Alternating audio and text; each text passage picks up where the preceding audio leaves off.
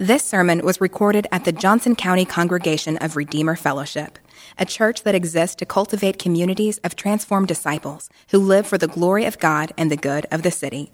For more information, visit redeemerkansascity.org. Good morning. The scripture this morning is from John chapter 15, beginning in verse 1. You can find it on page 901 in your Pew Bible. John 15, verses 1 and 2.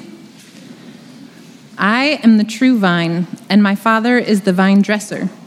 Every branch in me that does not bear fruit, he takes away.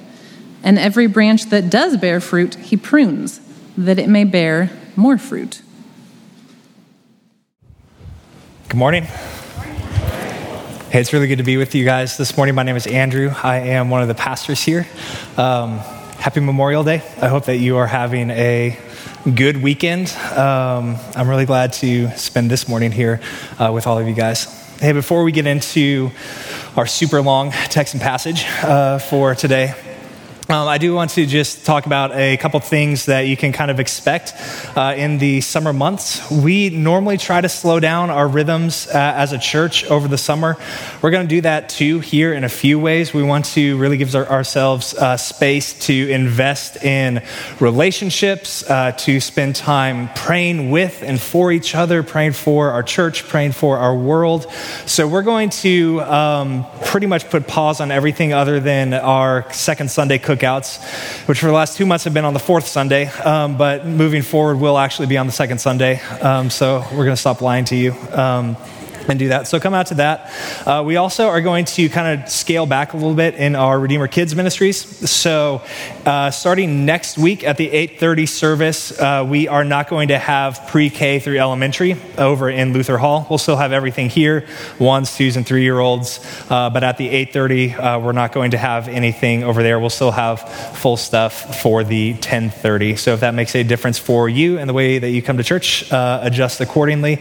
Also, we're looking for about nine more volunteers to help out over the summer uh, with kids. So if you are looking for a way to uh, jump in to uh, spend some time discipling kids in our church, uh, we would love to talk to you about what that means and what that looks like. So, those are your announcements. Uh, let's pray and then let's talk about these two verses in John 15.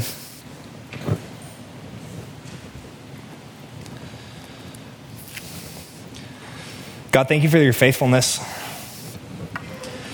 Thank you that everything that we sang about uh, is true, that you are good objectively. You, you are good, you are faithful, you have always been faithful, and you always will be faithful. And you're always doing everything that you intend to do.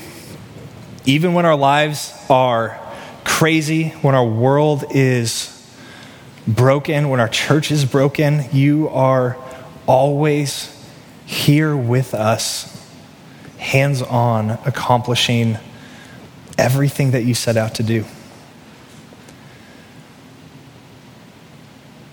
So, God, will you give us faith? Will you give us hope? Will you give us love?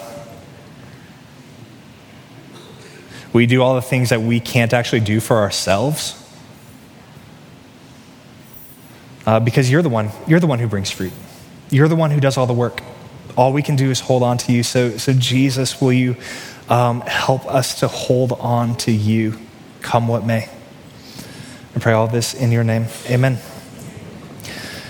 Hey, so we are spending a few weeks, a few months in Jesus' final teaching to his disciples in John 14 through 16. It's normally called the farewell discourse. It's the night before Jesus is about to be betrayed by a close friend, handed over to the Roman authorities, crucified, and all of the hopes, dreams, expectations, longings that his followers had seem to be about to die. And Jesus knows what's coming. He's, he's not caught off guard. He's not surprised uh, at, at what's going on, but he knows that his followers are going to be.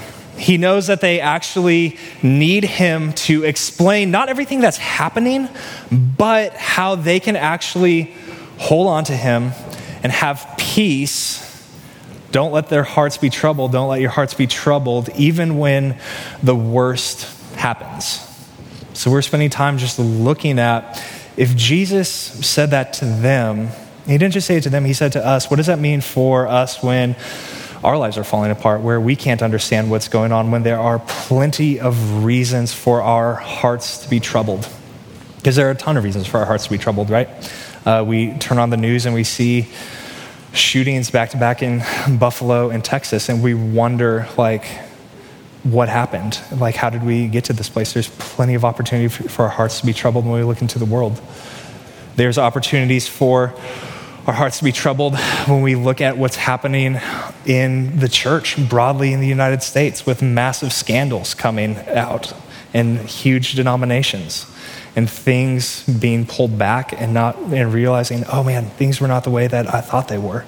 There's plenty of reasons for our hearts to be troubled. There's reasons for our hearts to be troubled in our own church as we are confronted with sin, immaturity, arrogance, and all these ways that we've actually fallen short. And so it's not an abstract thing, I think, for us today, knowing what I know about just what's generally going on in the world let alone what's going on in your own personal lives and in your own personal hearts, there's plenty of opportunities for our hearts to be troubled.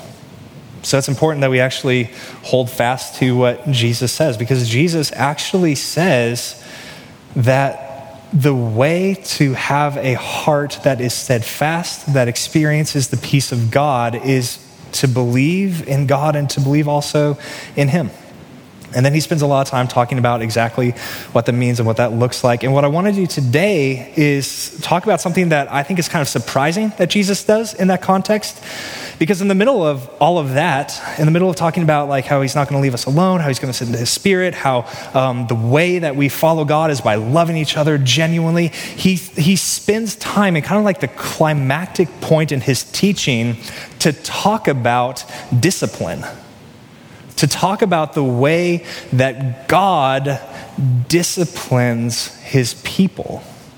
And so the question I have is what, what does that have to do with not having a troubled heart? What is the fact that God is this zealous vine keeper who's committed to producing fruit, to trimming, to purifying, to cutting away, how does that actually help us to hold fast to Jesus and to have a heart that is fixed and steadfast on Him? So that's why I want to. That's what I want to talk about today. Um, before we get into that, let me just give you a little bit of context. We talked, we talked a little bit about John 15 more broadly last week. Let me give you a little bit more context on the chapter in total before jumping into talking about um, God's discipline. Uh, John 15 is kind of one of the highlights, the high points in all of the Bible, where we see the kind of relationship that God created us to have with Him. God didn't make us to have a relationship with Him that is cold, distant, far away, disconnected, where we're just kind of doing what He says and hoping that things work out. Jesus actually says the kind of relationship that He is calling us into is a relationship that is as close and intimate as a branch has with a vine. He's using this kind of uh, common image and picture in a land that was full of vineyards, uh, in a land that was full of people who were um, really familiar with the work of agriculture to say, like, hey, if you want to know who I am and how I relate to you, it's like that. I am the true vine, Jesus says, and you are the branches. And the call of this passage over and over and over again is to abide to stay connected to, to remain fixed on Jesus. And Jesus says when we do this, we're going to actually experience the power of fruitfulness and fruit bearing that comes from what theologians like to call union with Christ. You might be wondering, hey, what, does, what, what, what is fruit? When Jesus talks about bearing fruit, what does that mean? Uh, really simply, I think it means kind of like two things. It talks about internal realities inside of us, things that God is forming in us to make us more like Him, to make us more like Jesus. You see, like the fruit of the Spirit, which is love, joy, peace, patience, kindness, goodness, faithfulness, gentleness, self control. Um, when we abide in Jesus, it's producing all of those things inside of us. And it's also talking about um, the way that those internal realities get worked out in the world. So when God does makes bear, uh, cultivates fruit inside of us, it's actually for the sake of participating in what God is doing to uh, bear and cultivate fruit throughout the entire world. So it's participating in God's mission. It's bearing witness to the goodness of Jesus, no matter where we are. And Jesus says that God is committed to making that happen, no matter what. And this is really important for us. Um, Jesus does not call us to bear fruit. That's actually not the command in this passage. The command in this passage is not to fixate on fruit or fruitfulness. What is the command in this passage? Over and over and over again. It's to abide, it's to stay connected with Jesus. And when we do that, we experience this life that we have in Him. And then Jesus explains how that's going to happen. And how that's going to happen in verse 2 is through the work of his Father, who is so hands on committed to his people that it's like a gardener or a vine dresser who is always actively at work, cutting, trimming, pruning, cleansing, purifying this vine so that it can bear more fruit. Another way of saying that is the Father is committed to discipline. Because all of those things, all of those like words and descriptors that we see in verse 2 are actually ways of saying that God is so passionately committed to his people, to his church, to you and to me, that he's going to get hands on with us. And He's going to do things in our lives that are painful, uncomfortable, confusing, so that we can become more like Him. And I think it's really important for us to know and understand that in a time when we do experience trouble in our hearts and our lives, when we're confused about what's going on, when we can't make sense of where God is and what God is doing, it's important to know that what we're going through isn't random. It's not pointless. Jesus is actually inviting us to broaden our horizon, broaden our perspective, not just look at the, like the immediate causes of things falling apart in front of us, but to actually look at what God is doing in the middle of all of that, which is cultivating, trimming, pruning to bring more life, to bring more fruit. So I want to I want to do three things today. I want to talk about um, understanding what discipline means, what discipline is. I want to talk about what it might be like when we experience or how we ex- might experience God's discipline. And I want to talk about how do we uh, respond to God's discipline. So, first of all, um, understanding discipline. Let's, let's just read um, John 15, 1 through maybe 3. I don't know. If I want to go further, I'll go further than that. Um, John 15. Jesus says, I'm the true vine, and my Father is the vine dresser. Every branch in me that does not bear fruit, he takes away. And every branch that does bear fruit, he prunes that it may bear more fruit. Now, already you are clean because of the word that I have spoken to you. So abide in me, and I in you. As a branch cannot bear fruit by itself unless it abides in the vine, neither can you unless you abide in me. I'm the vine, you are the branches. Whoever abides in me and I in him, he it is that bears much fruit. For apart from me, you can do nothing. And if anyone does not abide in me, he is thrown away like a branch and withers, and the branches are gathered, thrown into the fire, and burned. But if you abide in me, and my words abide in you, ask whatever you wish, and it will be done for you. And by this my Father is glorified. So, this, this passage sets out this kind of central reality that we see all throughout the Bible. God is like a farmer, God's like a vine dresser.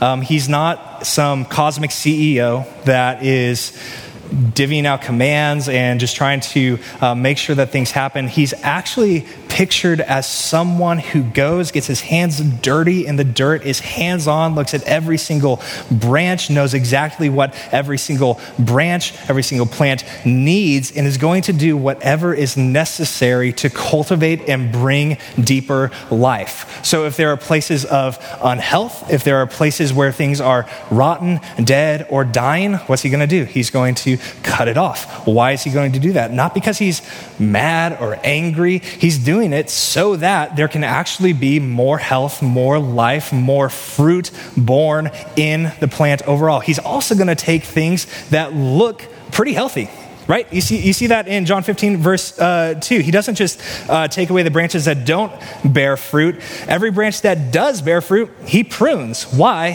So that it might bear more fruit. And so um, Jesus knows that his disciples, his followers, are really familiar with this imagery because all throughout the Old Testament, this is the story of God. The story of God, um, especially in places like Isaiah chapter 5, is this gardener who goes out and plants a vineyard. He cultivates it, he tends to it. He says, This is my people that I am planting, cultivating, so that it can bring fruit into the world. And again, we, we, we just heard what fruit is it's like it's the, reflection of God's characters love, joy, peace, patience, kindness. So he calls Israel, plants Israel as this vineyard, and says, Hey, your job is to remain in me. And uh, as you do that, you're going to bear fruit that is going to fill the entire world with my presence, with my purposes. And he's going to be zealously, actively working to bring about fruit in that place. The problem was, um, Israel was really bad at doing that. That's the story of the Old Testament over and over and over again. Unless you get too judgmental, we're really bad at doing that also, right? Israel's story is our story. We consistently fall short. We consistently miss the mark. We consistently get focused on ourselves all over the place.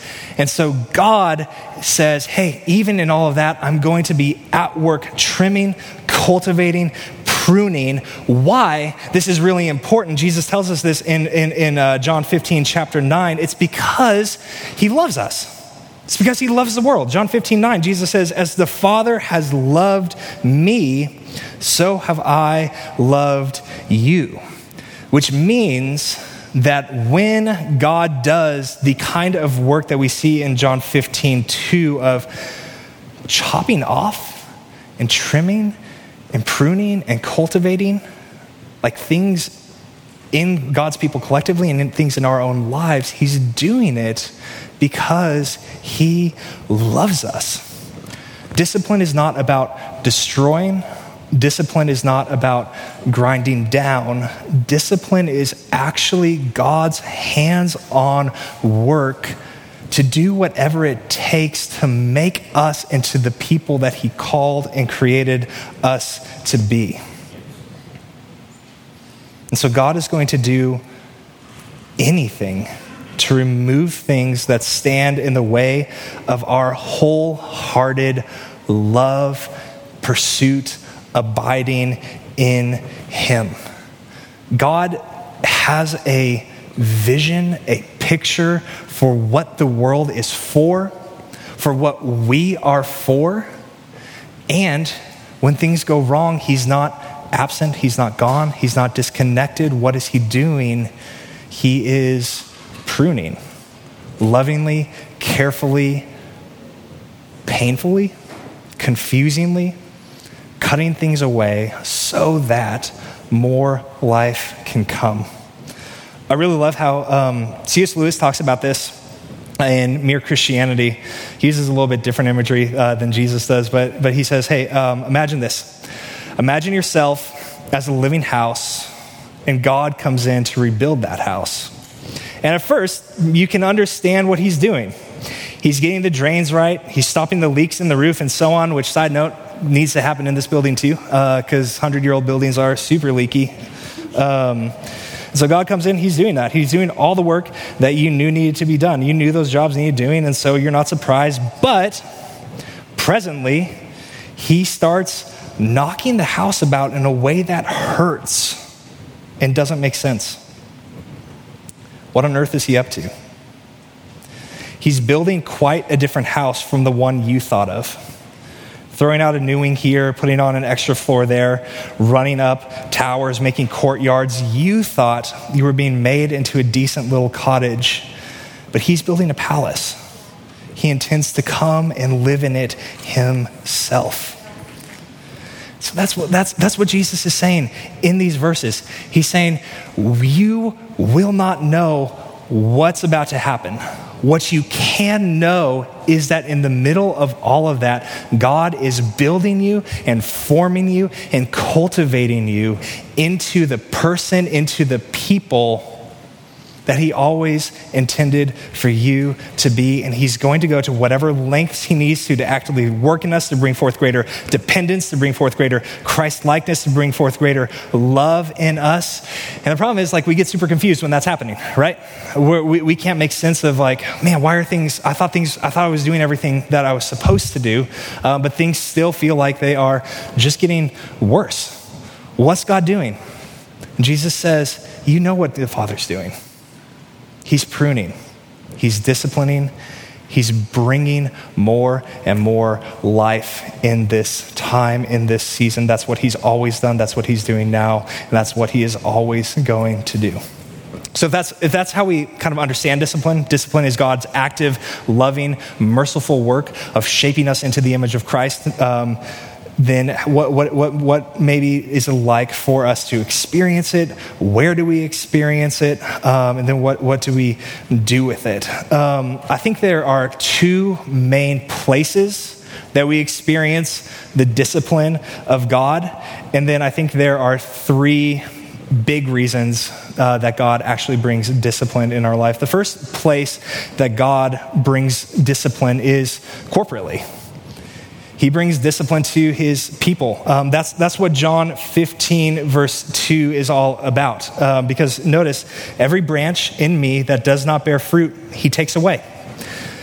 So think about that. His disciples have read the Bible, they know the Bible really, really well.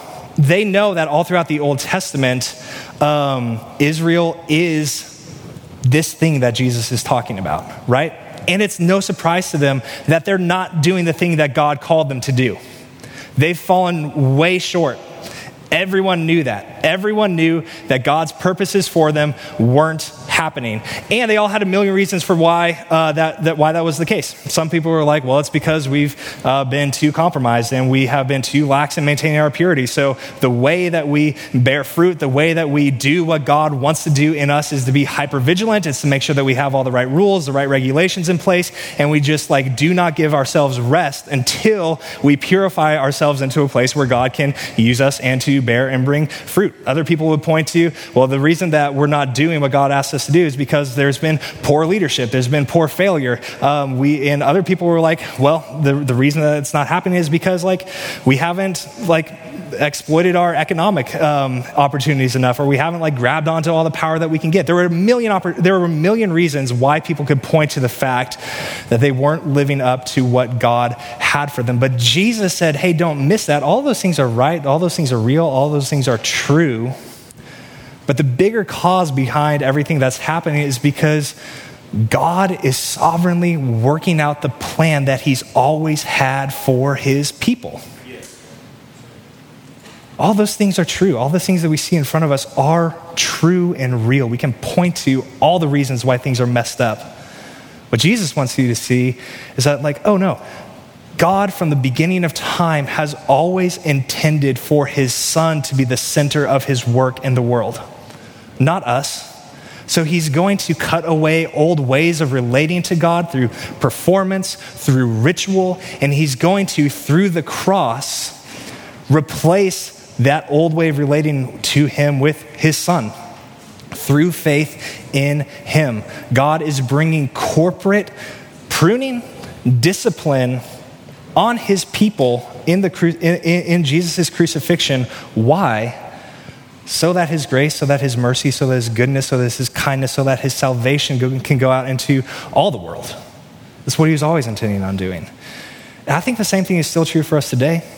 1 Peter 4:17 says that judgment begins in the house of God, that God is committed to his collective corporate people to form the image of Christ in us, and He will lovingly remove things, correct us, redirect us, bring us to repentance. Why?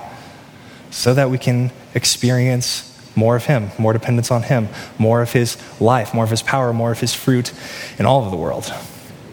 So we experience God's discipline corporately, we also experience it personally. If all those things are true about what God is doing, kind of big picture collectively in the world, it's true in your own lives also. Like, that's the kind of God that He is. He's, he's not like a big picture thinker or just like a small relational um, guy who's focused on one thing. He, he, he holds all of that together. He can see the big picture and he can see you, the individual, and know where there are places or things in your life where you need correction, discipline, pruning. And again, why? So that you can have more of Him more of his life in your life, and he's going to do whatever it takes to get there. So, those are the two places I think we experience God's discipline corporately, personally. And here are um, things that he's doing as he disciplines us. Here's, here's something that you need to know discipline isn't just corrective. God doesn't just discipline when something is wrong um, that uh, needs to be changed or corrective. There's actually like a formative kind of discipline that God does in our lives to remove distractions and recenter and refocus us on Him. So here, here's the thing we can have beautiful things happening in our lives. We can experience a lot of what Jesus calls fruit in our lives, right? We are growing in love. We're actually growing in success. We're growing in uh, responsibility. We're growing in seeing God work and do things in our lives, and it'll fall apart. And God will remove it. Jesus says so right here. Um, every branch that does bear fruit, he prunes. Why? So that it can bear more fruit. Friends, here's, here's the reality we are always at risk of drifting and becoming so distracted that we lose focus on our first love. It's what Jesus says to the church in Ephesus in Revelation uh, chapter 2. He says, Hey, I know your works, your toil, your patient endurance, how you cannot bear with those who are evil, but have tested those who call themselves apostles and are not, found them to be false. I know you are enduring patiently and bearing up for my name's sake, and you have not grown weary. He's saying, Hey, you're doing all the right things. You look really great. You've held fast to everything that I've commanded you to do. You have a great reputation in the city. That's great. But he says, I have this against you. You've abandoned the love you had at first. Remember, therefore, from where you've fallen, repent and do the works that you did at first. So God will formatively bring discipline, bring pruning, bring correction in our lives, even in areas where we're doing really well. And the reason that He does it is to bring us back to Him, closer to Him, more connected to Him, more dependent, abiding in Him, so that we can actually have more fruit, more of His presence, more goodness. Not all discipline is corrective. There is a formative, I'm going to remove distractions, I'm going to remove good things from you so that you will be forced to like come back to me closer to me, more of me. So that's like that's that's one that's one thing God is doing in discipline. Another thing he's doing is he's removing sin. Because spoiler alert, we believe that we're all sinners that we all have hidden areas in our lives. Maybe, uh, maybe I mean, there, it's not always hidden. There are plenty of sins that we know about that we're aware of in our own lives that God is committed to bringing out. But there are, there are all sorts of areas in our lives that we're blind to, that we're ignorant of. And God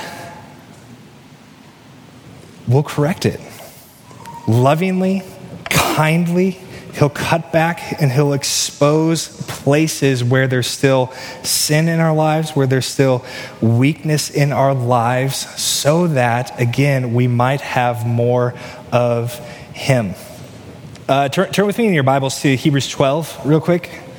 Um, it's on page 1008 in my Bible, which I think means it's on page 1008 in the Black Bible uh, in the pew in front of you. So in Hebrews 12, uh, the author is writing to this group of people who are collectively like experiencing a really hard time. They're struggling to hang on. They're wondering if following Jesus is worth it. Um, and he writes to them and he says in verse uh, 5, Hebrews 12, verse 5, he said, Hey, have you forgotten the exhortation that addresses you as sons? That's really important.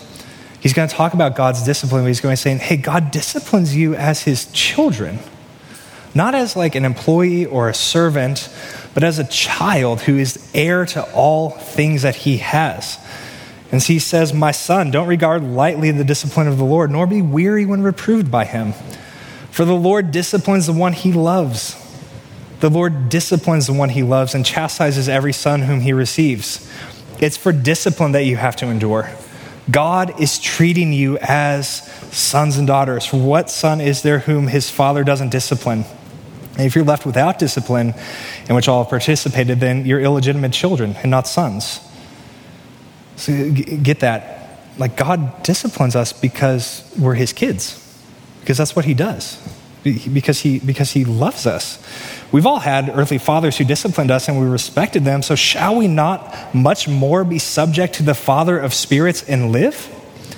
For they disciplined us for a short time as it seemed best to them, but he disciplines us for our good, that we may share in his holiness. For the moment, all discipline seems painful rather than pleasant, but later it yields the peaceful fruit of righteousness to those who have been trained by it. Uh, we're going on vacation next week to Colorado, and I yeah, I can't wait. It's gonna be so good. Um, and I have like this vision in my head about what it's gonna be like for my boys. You know, it's gonna be great. We're gonna be driving down I seventy. We're gonna be in awe of I don't know Kansas. Um, I mean, there's like buffalo sometimes around Topeka, you know, so that, that's kind of cool. So I have this, um, I have this picture. It's like it's going to be this great road trip. We're going to have this great time. We're going to be refreshed. But I know that like 30 minutes into the trip, they're going to be like asking for a snack and whining and complaining and hitting each other and bored and asking to watch a show on the iPad. And I'm not going to know what to do like I, I, have this like idea and picture of how i can like lovingly like try to teach them try to train them try to help them like grow in, in maturity but I, I just get like stuck. If i'm just like I, I, I don't know what to do in this situation in this time.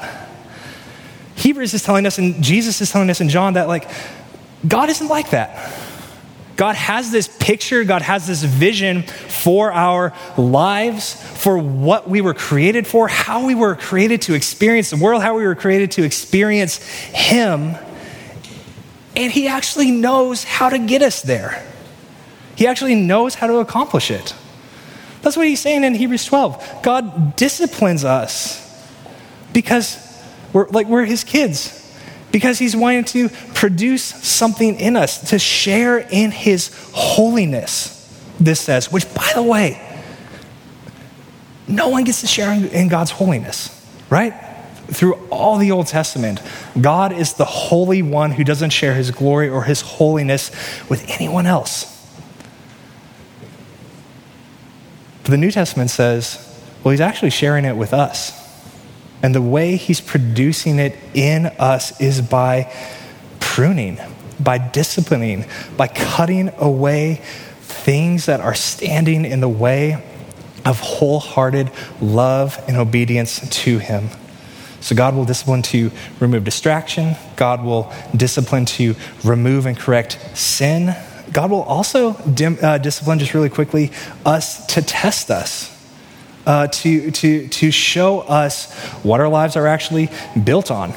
What, like uh, the, the, the strength, the quality, the reality of our faith. Listen to these words uh, at the end of Jesus' Sermon on the Mount in Matthew chapter 7.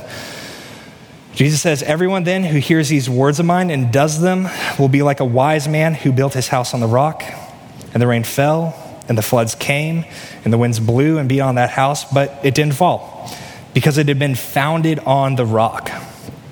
And everyone who hears these words of mine and does not do them will be like a foolish man who built his house on the sand.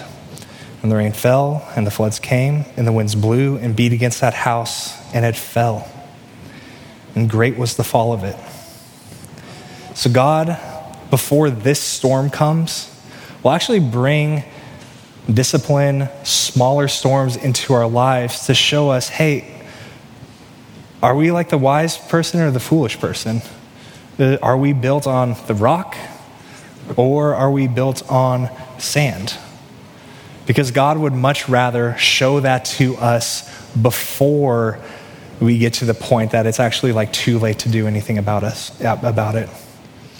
So God brings his discipline to bring us back to him, to correct sin, to test and show the reality of, of, of our faith and in all of it, it's making us more like Him.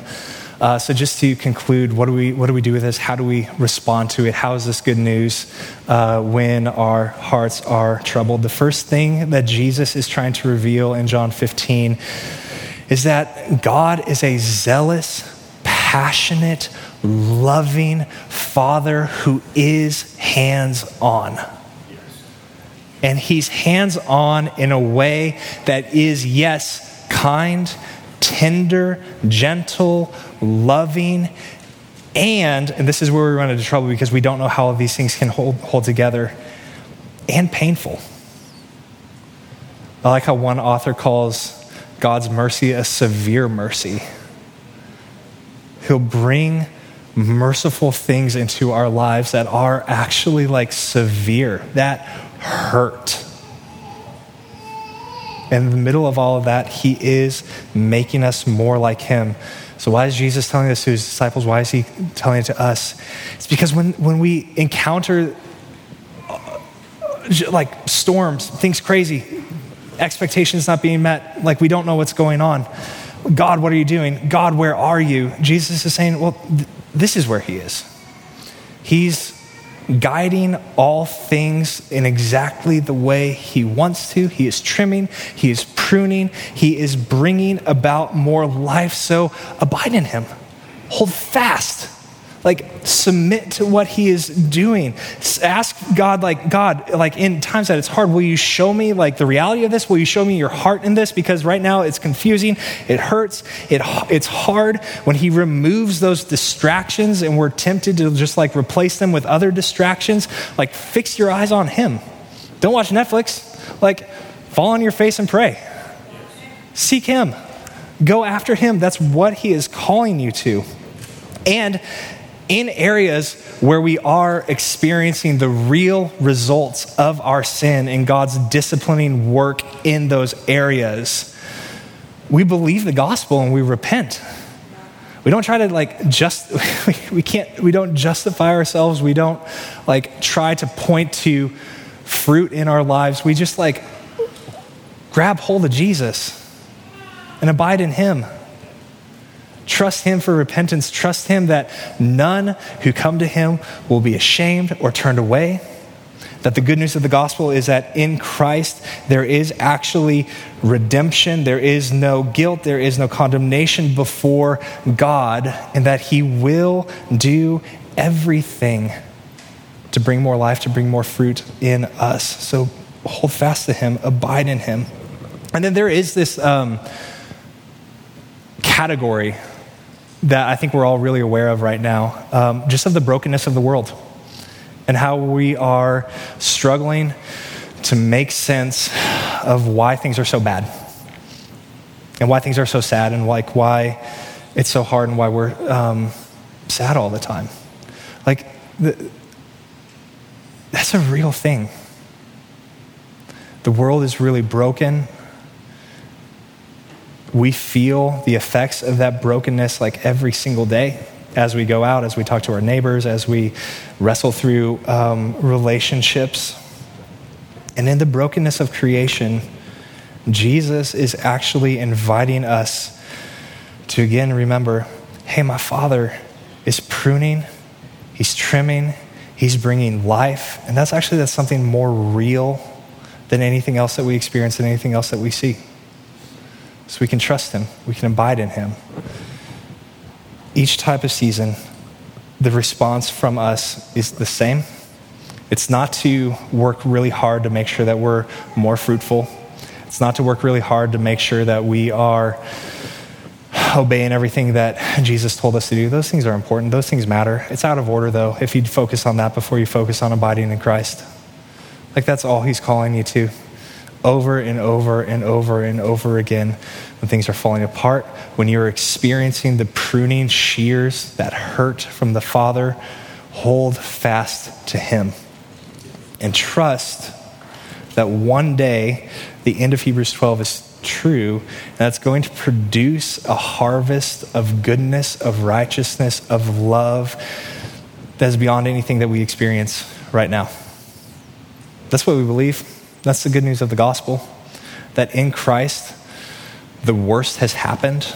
He's taken on all of the sin, suffering, brokenness of the world on himself on the cross. He absorbed the wrath of God against sin, Satan, death. And he actually rose again into new life, leaving all of those things in the grave. And that's objectively real. We don't think that that's a metaphor. We don't think that that's something that can help us just like make our way through the day a little bit easier. It's a good story to believe. We, we actually think that's true. That that's a reality that we're going to one day experience in fullness. And right now, we can actually catch little glimpses of that as we abide in Christ and hold fast to Him. So I just want to end this the way we always end it by inviting you to come to communion. Because in communion, we're actually like enacting what Jesus is talking about right here. We're actually, like, if you want to know what it is to abide in Christ, it's to take hold of Him. It's to, like, bring Him into, your, like, your very life and your body. It's to believe that the broken body and shed blood of Jesus is actually sufficient to make you not just right with God, but to restore and redeem all of the sinful, broken, dead areas of your life. So if you believe that, if your hope is in Jesus, then come and take communion with us celebrate the fact that all Jesus says is true and he is working a redemption. He's working to bring fruit in us, in our lives, in the world, even right now. If you're not a Christian, we're really, really glad that you're here. We, um, it's what we believe. Our hope is in Jesus. Um, it's definitely not in us. Um, we don't have it together. We need Him. We need to abide in Him. If you're if you are curious about like what believing in Jesus would look like, we have people up here who would love to pray with you. People who would love to talk with you. We have some prayers in the back of the pews in front of you that could help guide some of your prayers. We'd rather you do that than take communion, though. Um, so, the way that we do communion here is we're going to have three stations in the front. We'll have one station up in the balcony. Um, we'll come down to the center. Uh, on either side, there's going to be bread uh, with wine or juice. You can tear off a piece of the bread and dip it in the wine, which is in stoneware, or the juice, which is in glass. We'll also have a single serve gluten free station, which is uh, right up here uh, in the middle. There are two cups stacked on top of each other, a wafer in the bottom, uh, and then juice uh, on the top anyone who claims the name of Jesus is welcome to come. Um, also, like if, if there are places in your life right now where uh, you feel unsteady or in need of help, like we'd love to pray with you. Um, we, I really don't want church or this place, this thing that we do together to just be like we get to sing some good songs and then listen to someone talk for 40 minutes like we, we actually want to participate to pray for you to pray with each other so like uh, we'll have people up here who would love to pray with you. Come find like just someone in the pew with you. Ask ask them to pray with and for you and do business with god. So uh, i'm going to pray and then uh, after i pray we're going to sing a little bit more and come forward and take communion. So will you pray with me?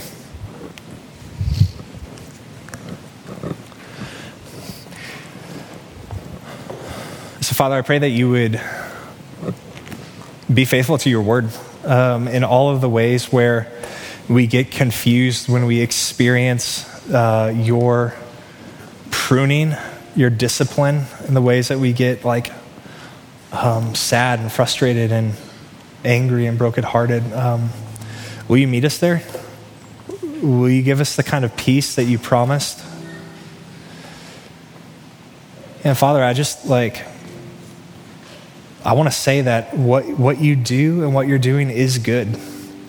Even when it's painful, even when it hurts in our lives, when you cut things away, when you uh, discipline us, uh, we, we believe that you're good. Like all the way down, you are a good father who loves us and is committed to us and is working a deep work of salvation and redemption in us. So, will you give us faith to believe that? Will you fill our hearts and our lives with your love, with your hope, with your spirit? Um, and will you give us grace to abide in you? And Jesus, that's all we have is, is you. Um, so, we're going to hold on to you and trust you. So, God, be faithful. In Jesus' name, amen. You can come forward when you're ready.